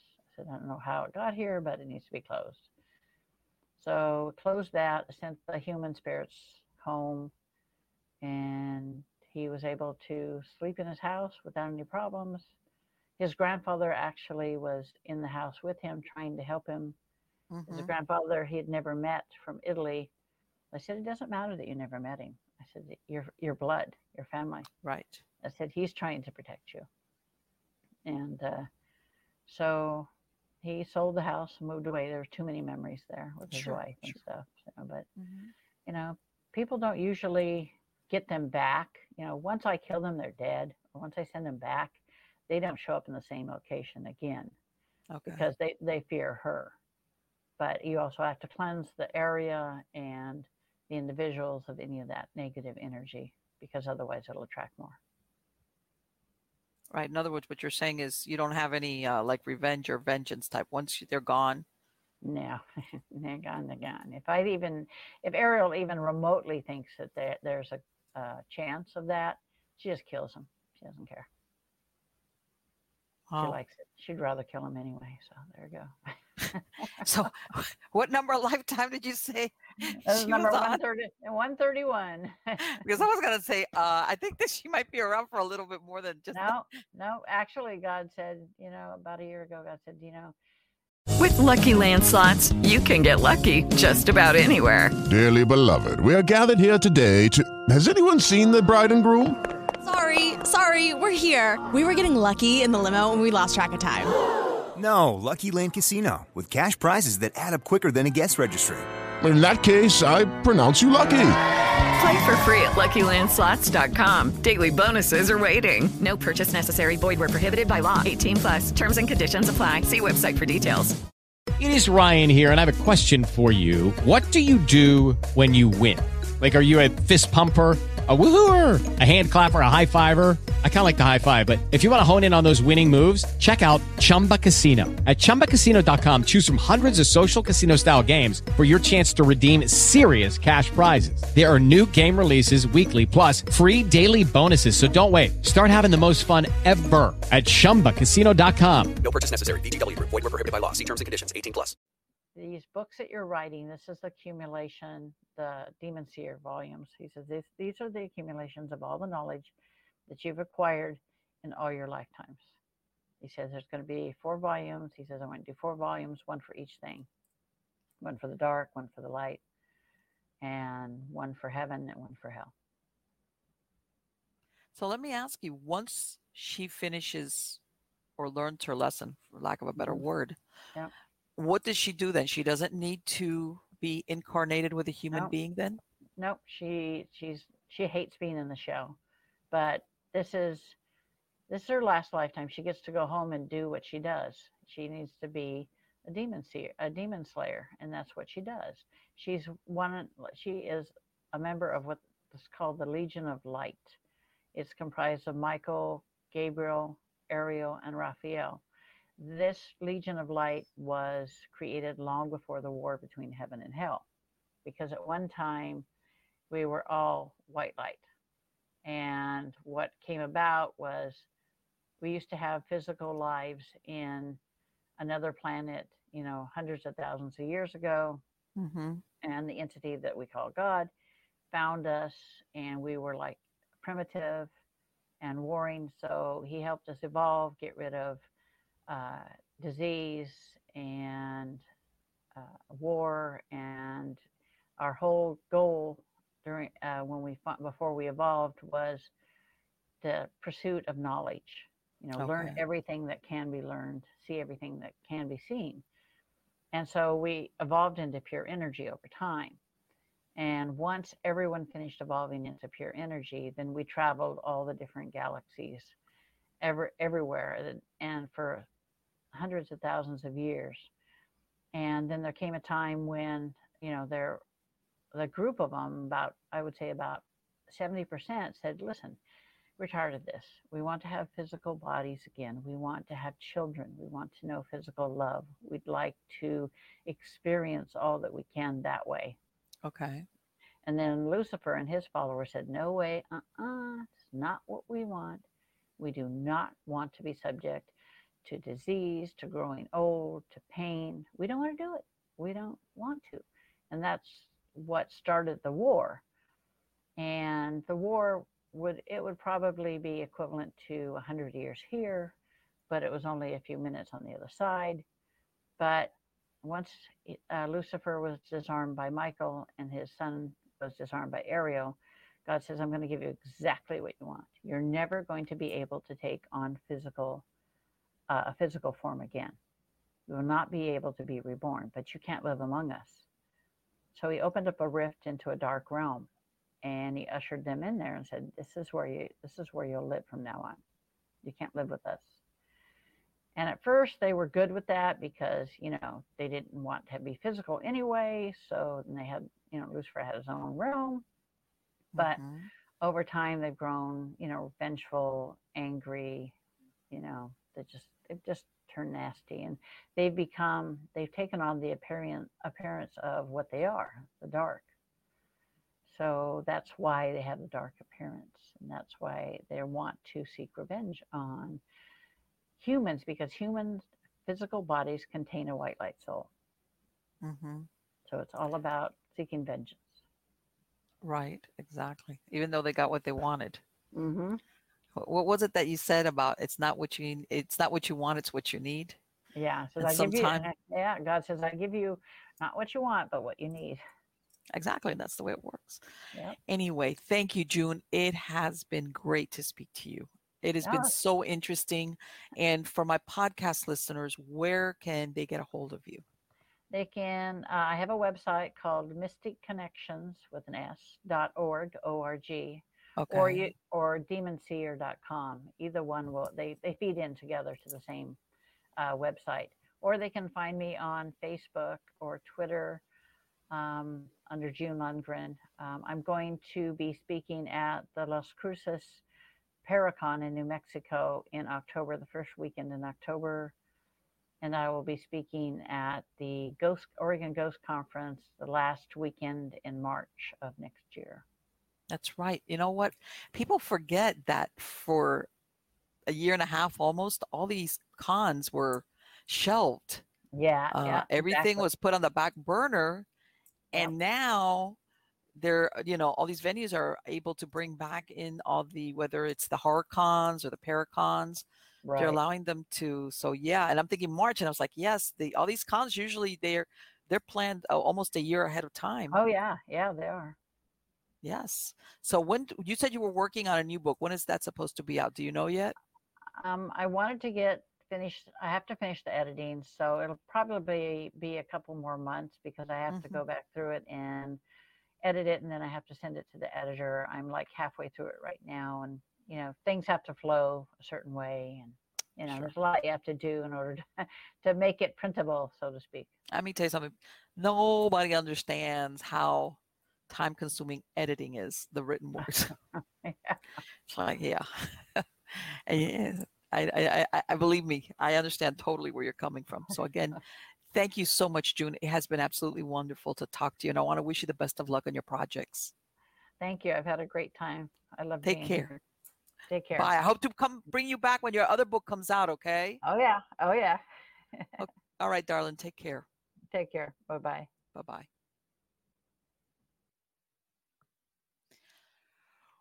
Woo. Okay. See? This is what I like. This is, you know, when you talk to somebody, and you, I'm sure you've, uh, you know, there's been other guests that have come on here, same thing, you know, things start happening for them for them from uh childhood, and uh, luckily in her case she had a grandmother that helped her along to understand what it was, and um how can I say, she she's taken it in stride, because I can't think of any better way to to describe how she handles her abilities, okay? And I'm glad I asked her that thing, um, because, and, and I've said it before, whether it's, how can I say it? I don't. I, I hate to use the word exorcism, but let's use it for like, everybody understands that word. It's, a lot of people think that whether it's the Catholic rite, the one that nobody gets because you need the Pope to sign off on it or whatever, or whether it's a deliverance minister, she mentioned something really important. and it's called the belief. Belief is really what it's all about, which means you could be the grand master exorcist of wherever, and if your belief is not there that you are more powerful or you have dominion over that being, whatever you want to call it, okay? Like she said, either it's not going to work or it's going to take you weeks, months. I've mentioned it before. You know, you hear of uh, even the Vatican, they, they, they've sometimes they put out information that they've had people being exorcised on a weekly or monthly basis for years, okay? And then you could get uh, somebody there that who's a minister of a small little church in the middle of nowhere with twenty-five uh, parishioners or whatever, attendees, whatever you want to call it. This person has faith. They walk in that faith and they believe it. Like there is no doubt in their mind about the power of what they are capable of. And they have, they can do that one deal. That's it. It's gone. It's out. Because they have the faith. They have the belief of what they're doing. And uh, I, I, I'm glad she mentioned that. Okay, it doesn't have to be a drawn out thing. However, you know, and I asked her again when, you know, when I told that, that thing about the addiction, we're going to use addiction, but again, it could be anything. If you keep on engaging in what got you into trouble, well, let's go on with addiction. Let's go into Ouija boards or weird shit like that. If you get somebody like her that comes and cleans up the mess for you, okay? Human nature being what it is, a week will go by, a month will go by, maybe a year will go by. And all of a sudden it won't be, ah, that was pretty scary, that was pretty bad, but oh my God, I really want to do this. Or you get somebody, a so-called friend, which is not really a friend because you would never tell your friend to do, why don't we do a Ouija board then? Or let's do this, or let's do that. And people tend to forget about what they just went through. Okay, point being that if you engage again in the activity that got you into trouble in the first place, you know, yeah, she could have banished that one demon. We're going to use the demon. Let's let's go with the demon thing, even though that's not my favorite, but okay. Guess what? You could get another one. Sounds like there's multitudes of them. All right. And did you see that first case that she described where she had somebody sprinkle something in the chaplain's assistant, some angel dust basically, that probably sent this guy, got to know what planet they went to. You don't think that, let's use that again, that example of the Ouija board. You were, you were dabbling in stuff you shouldn't have, that you can have a so-called friend or acquaintance after X amount of time when they think your fear factor has lowered and you kind of like, that was bad, but not that bad. You know, you forget about the times that you were like running around with your hair on fire, like if your hair was on fire, thinking, oh my God. And they start uh, telling you or inviting you, hey, why don't you come along? We're going to go someplace or we're going to do X, Y, and Z. All right. And you're thinking, nah, they can't that be that manipulative. Can they? They, they, they, they, they, they, how could they do that? You mean they could actually like set somebody up to like lure you? Uh, well, yeah. Yes, they do. And they can. Huh? The same way, you know, you've heard, I'm sure, of uh, pedophiles that they groom their would-be victims. Well, you could get another, um, you could get another Uh, demon that says, hey, the first thing that attracted the first one to you or whoever or whatever, you know what, this person doesn't really remember how bad it is. They're kind of not afraid anymore. They're not cautious anymore. I'm going to nudge them along to the place I want them to be at so that I can jump them or I can get, or I can wiggle my way in there. Okay. And that's the way it happens. that manipulation through another person. By the way, and I'm, some people have heard of it, other people have not, where some people say, well, I'm going to go with the, uh, let's go with the Ouija board, the seance or whatever, the invocation. I'm not going to do it. I'm just going to be there. I'm just going to be observing. Big mistake. Once you have found yourself, you, by the way, you do not have to be, you could be the person standing in the corner over there watching for you to get, get targeted. If you think that just because you're not uh, doing it, doing this, whatever they're doing, or or saying the words, hey, we're invoking, or the magic spells, or what, or dark. I hate to say it's usually some type of dark magic. Even if you're over there in the corner, kind of like that guilty pleasure kind of deal, because but you're not actually doing it, so I'm okay, right? With the Lucky Land Slots, you can get lucky just about anywhere. This is your captain speaking. Uh, we've got clear runway and the weather's fine, but we're just going to circle up here a while and uh, get lucky. No, no, nothing like that. It's just these cash prizes add up quick. So I suggest you sit back, keep your tray table upright, and start getting lucky. Play for free at Lucky Land Slots dot com. Are you feeling lucky? No purchase necessary. Void where prohibited by law. eighteen plus terms and conditions apply. See website for details. Judy was boring. Hello. Then Judy discovered Chumba Casino dot com. It's my little escape. Now Judy's the life of the party. Oh, baby, mama's bringing home the bacon. Whoa, take it easy, Judy. The Chumba life is for everybody. So go to Chumba Casino dot com and play over one hundred casino-style games. Join today and play for free for your chance to redeem some serious prizes. Chumba Casino dot com. No purchase necessary. Void where prohibited by law. eighteen plus terms and conditions apply. See website for details. Wrong. Wrong. You need to stay out of that. How can I say it? Out of that setting. Huh?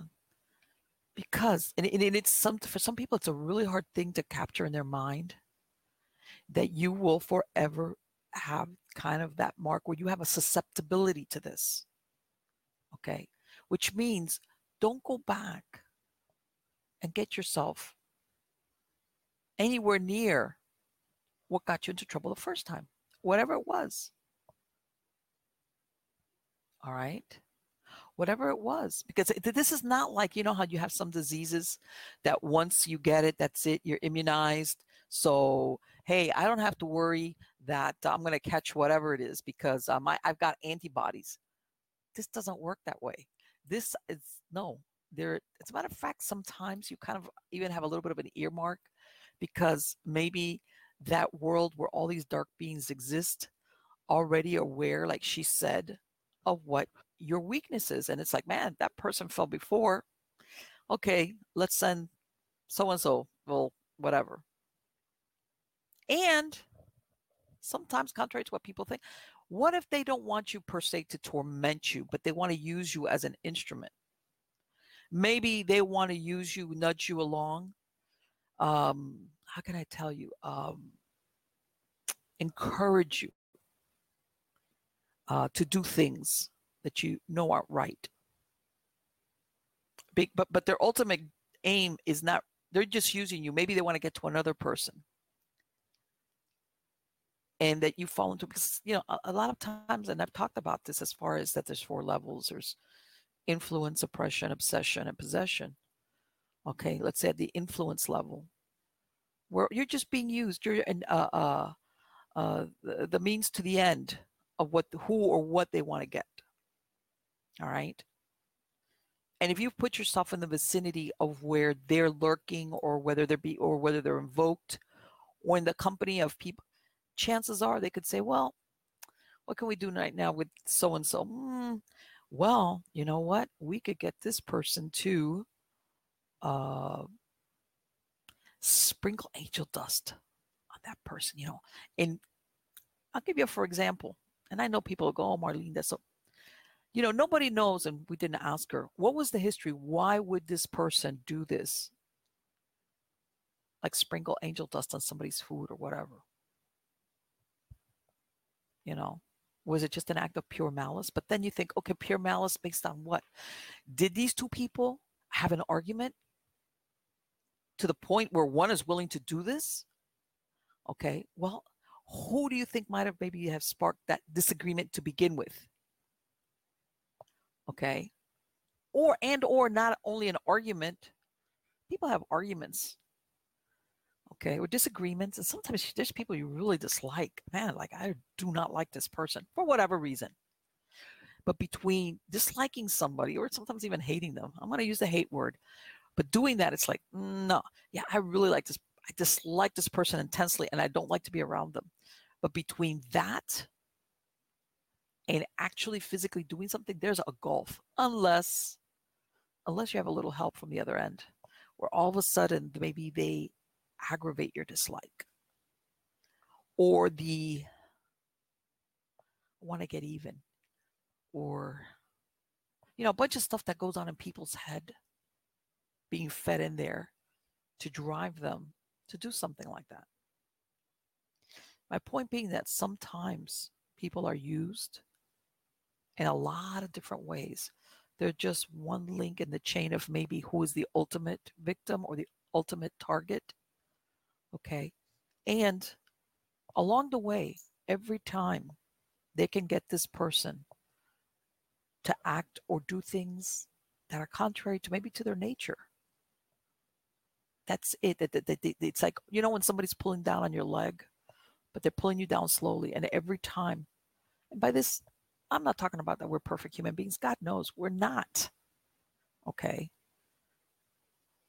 But I think that everybody who has a moral compass, all right, the psychopaths, I know you know you don't worry about this, but you know, you know what, I could I could wish this person go over the side of a cliff. That, but that's as bad as it's gonna get.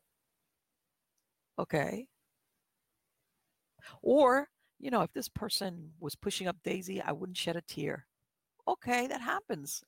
This is not it's, this kumbaya thing between humans. It's, I'm sorry, but that's make believe.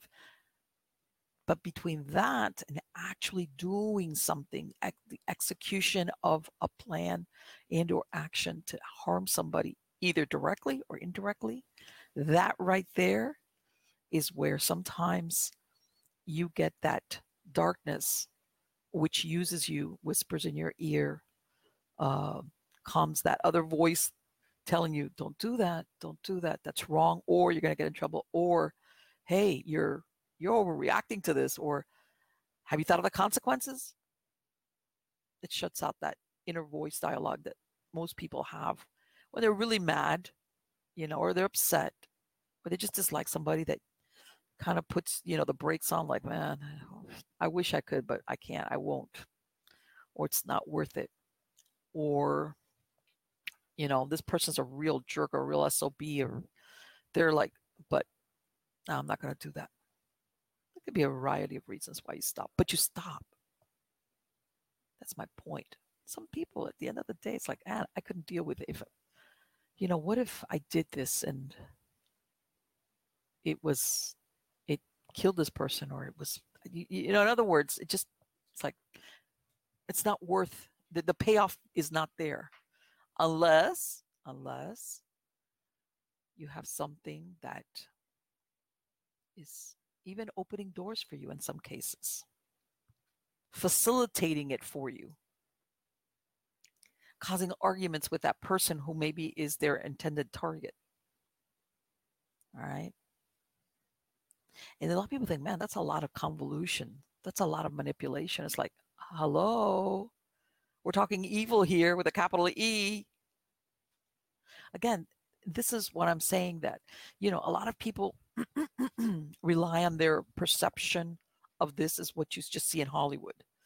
You know, you projectile vomit, pea soup, or all of a sudden you're you're levitating, or you're being pulled out of bed quite rapidly by your foot. Uh, that's very dramatic, and it's great for movies. But in truth, some of the way this works is much more subtle, much more far-reaching, much more planned, and sometimes even takes weeks, months, whatever, for things to, to basically bear fruit where that person does it. whether it's saying a lie about somebody to know that, or even let's go, let's go the ultimate, or even killing them.